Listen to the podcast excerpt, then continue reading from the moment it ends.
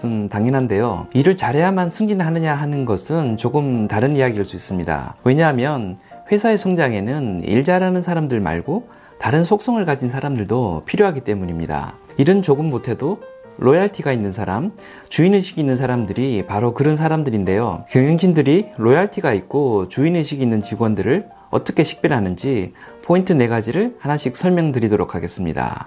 첫째, 회사 돈을 절약합니다.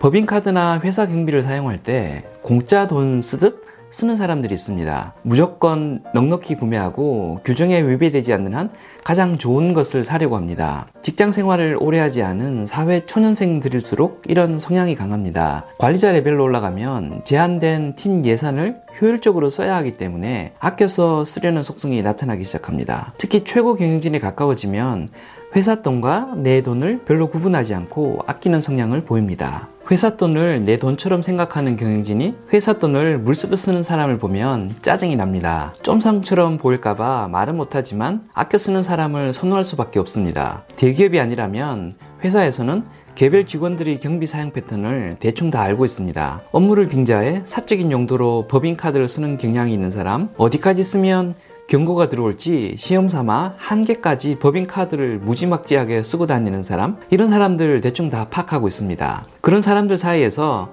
회사 돈을 내 돈처럼 아끼는 사람 똑같은 품질이라면 최대한 한 푼이라도 싸게 살려고 노력하는 사람들을 보면 눈에 확 들어올 수밖에 없습니다. 티는 내지 않아도 그런 사람이 우선 진급이 되도록 도와줄 수밖에 없습니다. 그게 그렇게 중요한가 생각하시는 분이 계시면 입장 바꿔서 한번 생각해 보시면 됩니다. 아버지 회사에 내가 부사장으로 일하고 있습니다. 일은 완벽하진 않지만 회사 돈을 내 돈처럼 아끼는 사람과 일은 잘하는데 돈을 물 쓰듯 쓰는 사람이 있다면 누구를 총무팀장으로 앉히고 싶을까요? 둘째, 회사 불평 분자들과 가까이 지내지 않습니다. 친구 3명이 모여 친하게 지내다 보면 반드시 더 친한 한 명과 덜 친한 한 명이 생긴다고 합니다. 마찬가지로 회사나 팀의 구성원이 많아지면 관리자의 지침에 동조하는 부류와 저항하고 뒷담화를 하는 부류로 나누어지게 됩니다. 이때 회사는 구성원들 중에 누가 회사 정책에 동조하는 긍정적 지지자인지 누가 회사 욕만 하는 불평분자인지 귀신같이 파악하고 있습니다. 누가 소문을 퍼나르는 빅마우스인지 누가 주동자 역할을 하는지도 대충 알고 있습니다. 굳이 컨트롤을 할 필요가 없어서 관여를 하지 않을 뿐입니다. 불평분자들과는 가급적 친하게 지내지 않는 것이 좋습니다. 대신 회사에 우호적인 성향을 가진 사람들과 친하게 지내시기 바랍니다. 회사에 대해 비판을 할 때 불평분자로 보이느냐, 주인의식을 가진 사람으로 보이느냐는 애정을 가지고 대안을 제시하느냐의 여부로 판가름 납니다. 우호적인 분들 사이에서 건설적인 대안을 열정적으로 내뿜는 사람이면 주인의식을 가진 사람으로 인식됩니다. 셋째, 윗사람하고 친하게 지냅니다. 자기보다 직급이 낮은 사람이나 동기들하고 있을 땐 편하게 잘 있는데 직급이 높은 분들하고 있을 때 유난히 경직되는 사람들이 있습니다. 이런 분들은 윗분들하고 친분을 쌓을 기회가 많지 않기 때문에 회사 생활하는데 매우 불리한 성격이라고 보시면 됩니다. 반대로 직급이 높은 분들과도 전혀 불편함 없이 편하게 잘 지내는 분들이 있습니다. 그렇다고 예의가 없는 것도 아닌데 말이죠. 윗분들은 이런 분들을 의외로 또 좋아합니다. 일 잘하는 사람만 좋아할 것 같지만 항상 그렇지도 않습니다. 임원들도 인간이기 때문에 자기 좋아해주고 편하게 따르는 사람을 우선 챙길 수밖에 없습니다. 밑에 사람들을 엄하게 대했는데 하나도 주눅 들지 않고 싹싹하게 다가오는 밑에 직원들을 보면서